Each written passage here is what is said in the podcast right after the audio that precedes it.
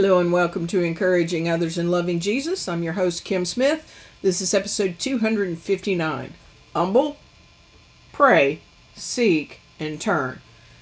I can't help but say that title and, and want to kind of break out into the old song, Turn, Turn, Turn. But that's not what we're talking about today.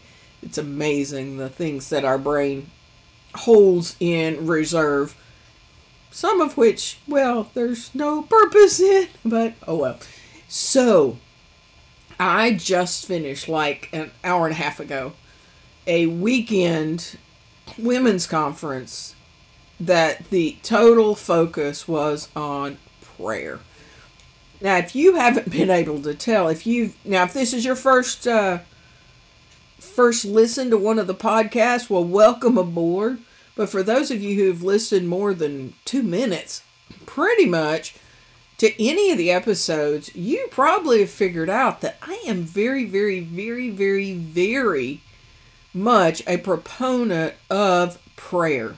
I have talked about it repeatedly as topics and have also referred to it or prayed over those who are listening to the podcast on multiple others that was one of the reasons I was so excited to go to a weekend devoted to prayer.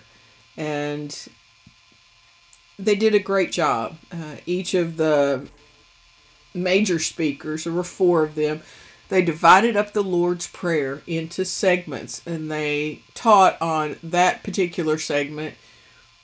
And I don't know how much they talked amongst themselves as to what points they were going to cover within that segment, but it was as if it was rehearsed, even though I know that that probably wasn't the case.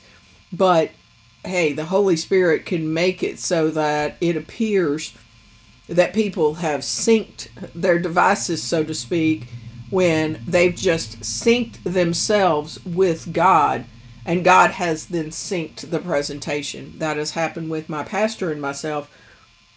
I mean, rarely are we officially talking about the same subjects, and rarely are we in the same Bible book.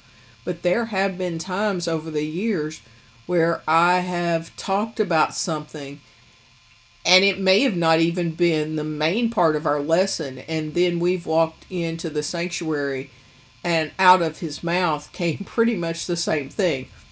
And I just like shake my head because I think that sometimes my class probably thinks that I coordinate with him, but I definitely, that is not the case.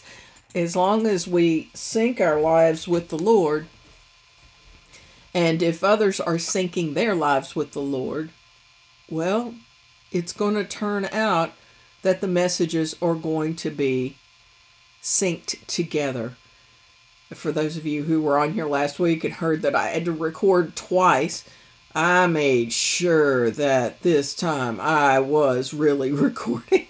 I don't have the energy this week to record this twice.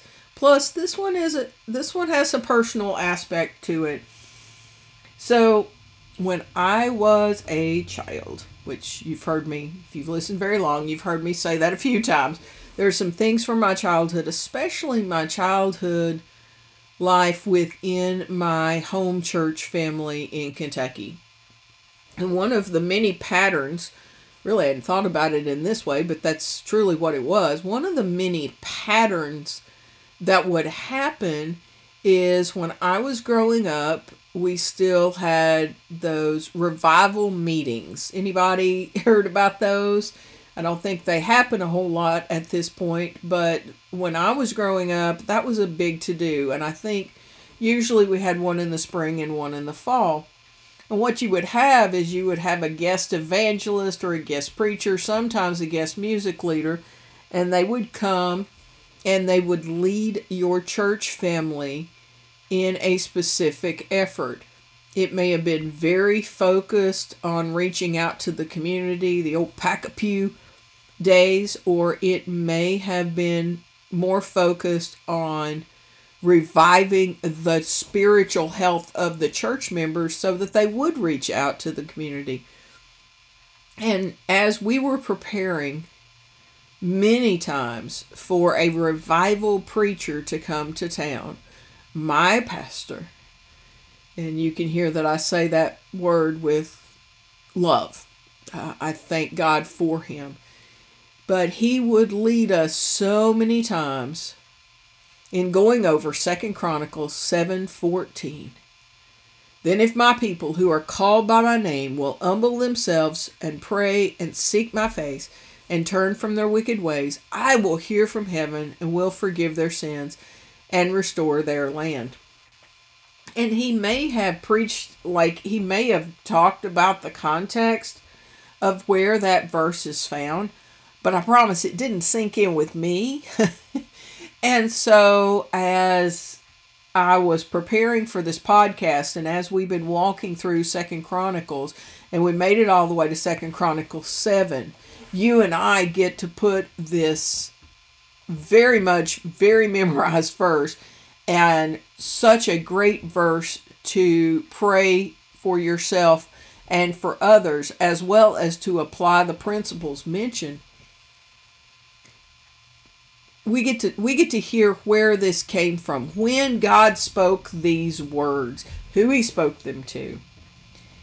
And then how you and I can take that particular verse and apply it in our own life and what promises we can claim and what promises are truly not ours to claim.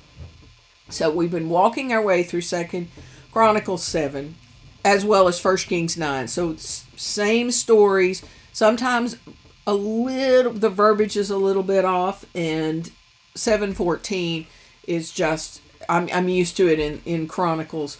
Uh, it doesn't come off exactly the same way in the uh, First Kings version. So, refresh your course. The temple that Solomon had built was finished. And they had just been through this grand ceremony, this dedication ceremony, where you had Solomon leading in worship and leading the charge and praying over the temple and over the people and praying to the Lord, talking about thanking the Lord for this incredible opportunity, this incredible physical building where they could meet with Him and they could bring the Ark of the Covenant in. And in Solomon's mind, just as it had been David, give it a proper home. But in the midst of that, I mentioned the week we were talking about that, it was very interesting that when you look at that prayer, if you had somebody who was praying probably in this day and time and they were praying over a dedication ceremony, it would mainly be about thanking the Lord for his provision, exalting his name, and then probably praying over the activities that would happen in that place.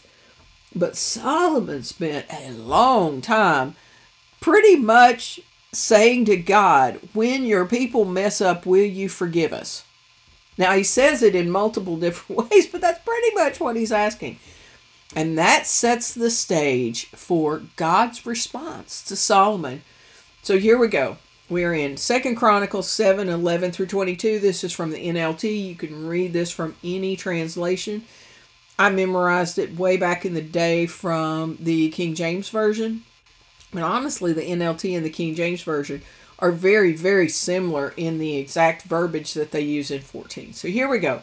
So Solomon finished the temple of the Lord as well as the royal palace. He completed everything he had planned to do in the construction of the temple and the palace.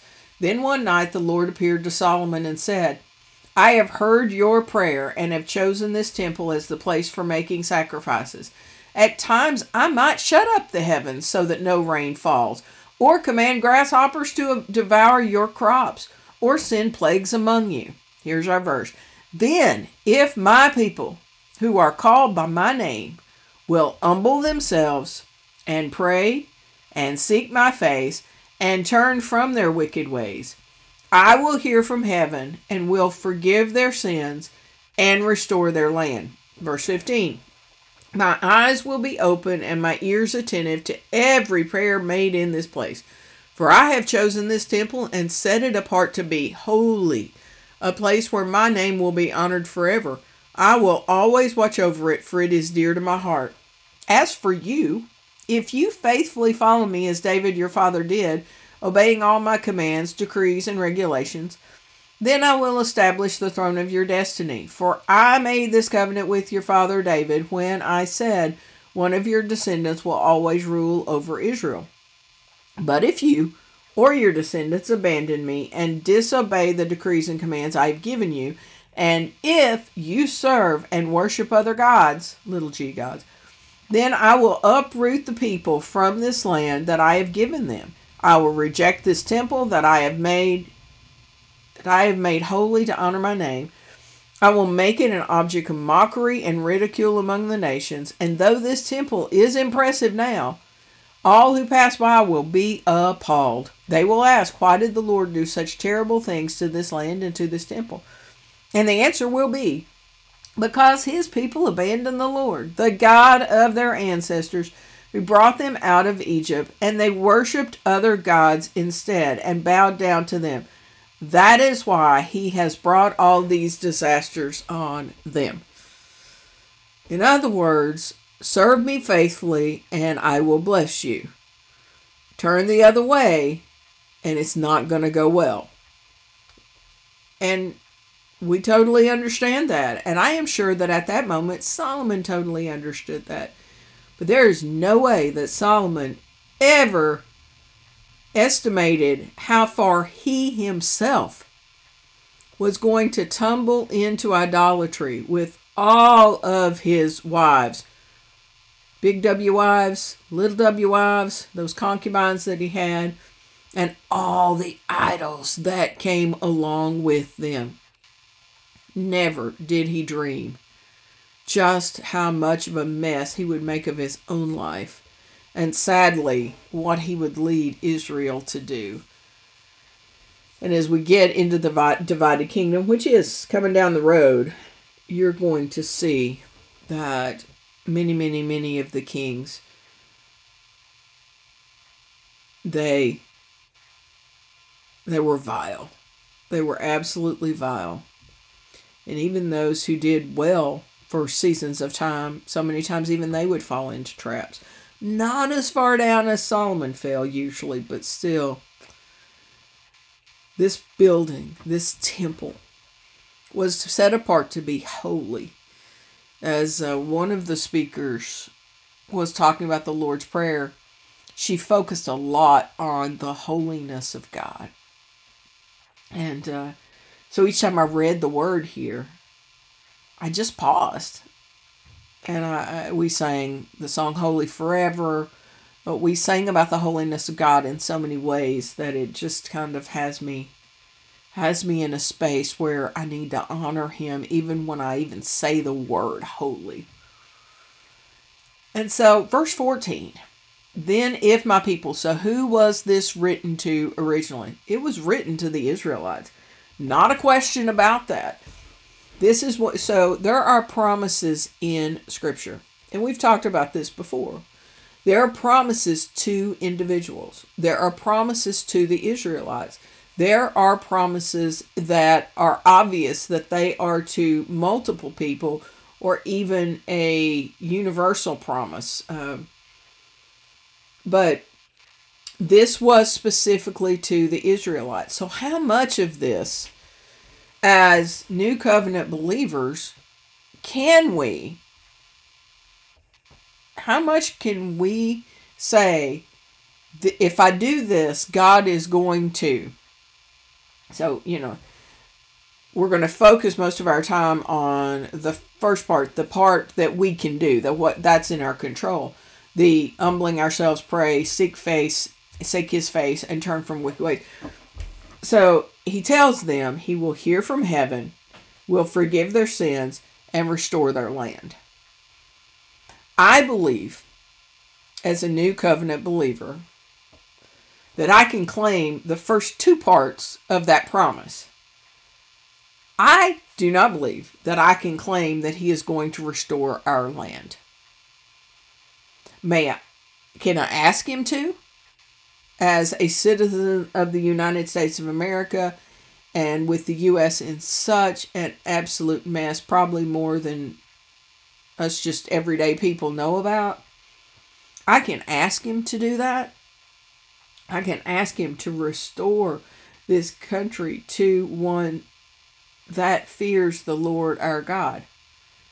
But I know, per other scriptures, that if I humble myself, pray, and seek his face, and turn from my wicked ways, I know he will hear from heaven.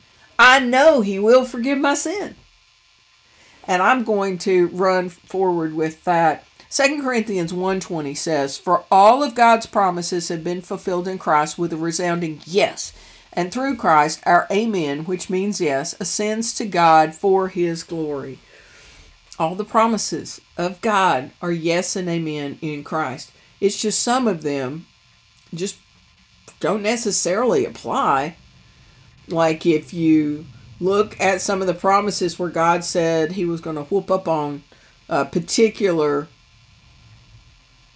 bunch of ites, we could claim it, but like how's that gonna apply in our day time, you know in this day and time but there have been many many times over the years that i have walked in the back of the church sanctuary where i attend now and i have prayed this over the empty seats i have prayed that god would humble each of us and that he would draw us to pray and that we would seek his face and that we would turn from our wicked ways. And I claim that he, because I know I can, that he would then hear from heaven and would forgive our sin. Who is it you need to pray this over? Maybe yourself. You know, I have in the weekly assignment feature, I have the the four sections. You've got the first one, and even though I don't think these have to be thought of in order, I kind of like the first one being first because you don't really have a reason to pray or to seek his face if you haven't gotten yourself in a right posture. Prideful people don't feel like they need to pray because, well, they can fix it themselves. And they're not going to take the time to seek his face because they're so full of themselves. So, first of our four steps forward in your spiritual journey, humble yourself. How do you do that? I mean, does that mean you walk around talking bad about yourself all day? Well, that's an absolute not. So it just dawned on me that in one of my sessions, there was a book mentioned about this very topic. And I'm just trying to remember what the name of it was. It's a very, very tiny book. There it is. And I haven't read it, but I'm going on the recommendation of somebody I very much like and respect. It's a very small book. It's called The Freedom of Self Forgetfulness The Path to True Christian Joy.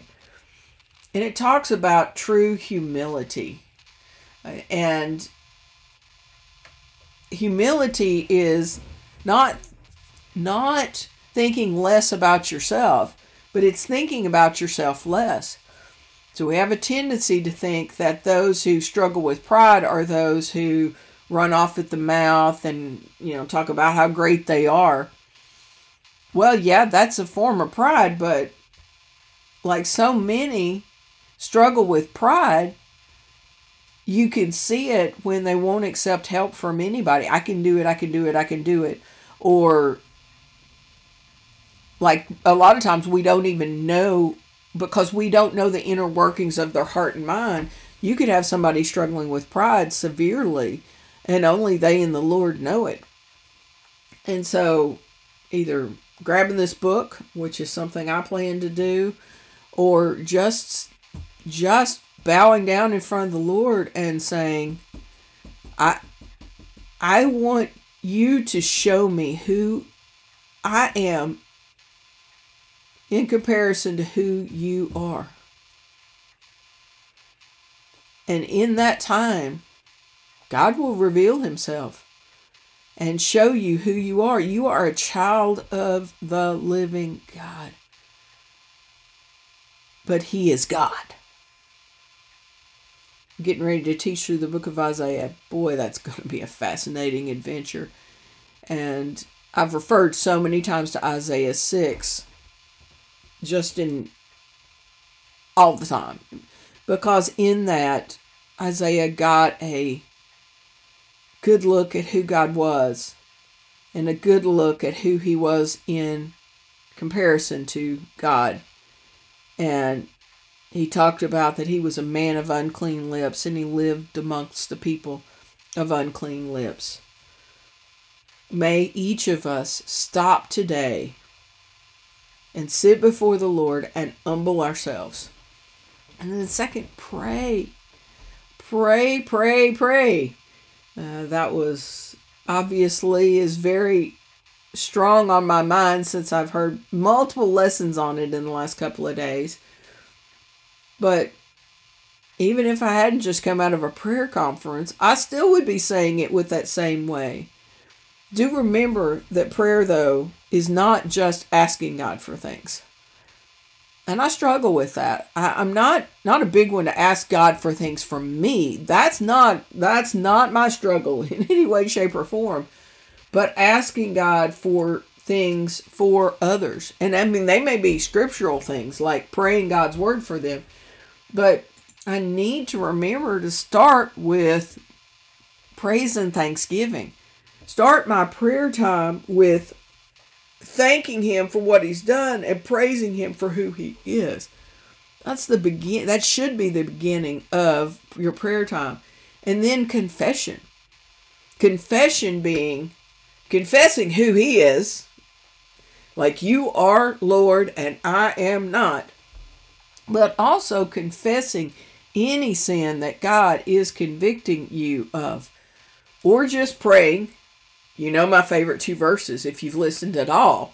The two verses that I pray so often over this group and over myself and over all the people in attendance today. Pray that God would search you and know your heart, that He would test you and know your anxious thoughts, that He would point out any offensive way in you and lead you in the way of everlasting life. That's Psalm 139, 23 through 24, if you don't know it. God will convict you and He will show you what you need to work through. Number three, seek His face. Not seek social media, not seek a distraction, not seek temptation. Seek His face. Spend time with Him. Adore Him. Get to know Him. Just sit with Him. And if you humble yourself and you pray and you seek His face, I would think that most of us are going to get the hint that we need to turn from our sin filled ways. Wicked ways, whichever, however you want to look at it, it's the same thing. It's the sin that we either are walking in on a daily basis or the sin that so easily trips us up. When God convicts you, it's time to turn. Because if you want Him to hear you and he, you want to be forgiven and restored in your relationship to Him, so that that might be that might be a way that we can claim the rest of we we can't claim that God is going to restore our land. No matter how many times we pray this and pray this on behalf of America we can't we can't be guaranteed that he's going to restore our land we can pray and ask God to do that and to restore our politicians and restore you know just a sense of who he is but we can claim that he's going to restore our relationship to him like we are his child, and that is not going to change. But that day to day, I have I feel a closeness to him and I want to spend time with Him. That's not going to hang there if you are walking around as a prideful peacock and you know you have sin in your life, unconfessed sin. So, today, humble yourself. Ask the Lord to help you. Help you to find that place where you rightly see God for who He is and rightly see yourself in comparison. Not downgrade yourself, but see yourself as a child of the living God, but a reminder that He is God. And then pray. Pray.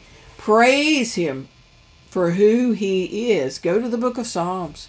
One of my one of the sessions that I went to was praying God's word and was just reminded to just go in there and praise him. Flip through the psalms. Some of them are specific about praise. Some of them are specific about thanksgiving. Then thank him for specific things in your life. Thank him for the breath that you have. Thank you that you got up today. Thank him, thank him, thank him. Even thank him for the challenges and then seek his face. Be intentional about regularly seeking his face and then turn from your sinful ways. Know that the you you are guaranteed that he will hear from heaven and will forgive your sins. And he will restore that fellowship. That fellowship, that that connectedness that you have and can have with him if you are walking as the Spirit leads. So, if you have any questions, reach out, encouraging others in loving Jesus at gmail.com. We'll continue with our adventures with Solomon. It's about to get about to get a little different uh, for a lesson or two, and uh, well, sadly, I know that we've got some challenging parts coming up. Uh, so reach out on social media. There's information down at the very bottom. We've got the QR code to get to all 259 episodes. I would very, very much appreciate it if you would share this podcast, if you would go in and rate it. I'm not going to tell you to give me a five. Like, I'm not going to do that. I know that you will hear that from some people, and I totally understand it because it helps to get the message out to others. But I do encourage you to just take a moment and go in on your favorite podcast platform and just give a an honest rating of how you think this podcast is and if you are willing to leave a comment that would be great. So as we continue our journey in the life of Solomon and we continue our personal relationship with Christ, humble yourself Pray, seek his face, and turn from your sinful ways. Then know that he will hear from heaven and will forgive your sin, and he will restore the fellowship that you so need to be able to live live the life that Christ died to give you. Thank you so much for tuning in. And just remember, it's always a trust and obey kind of day.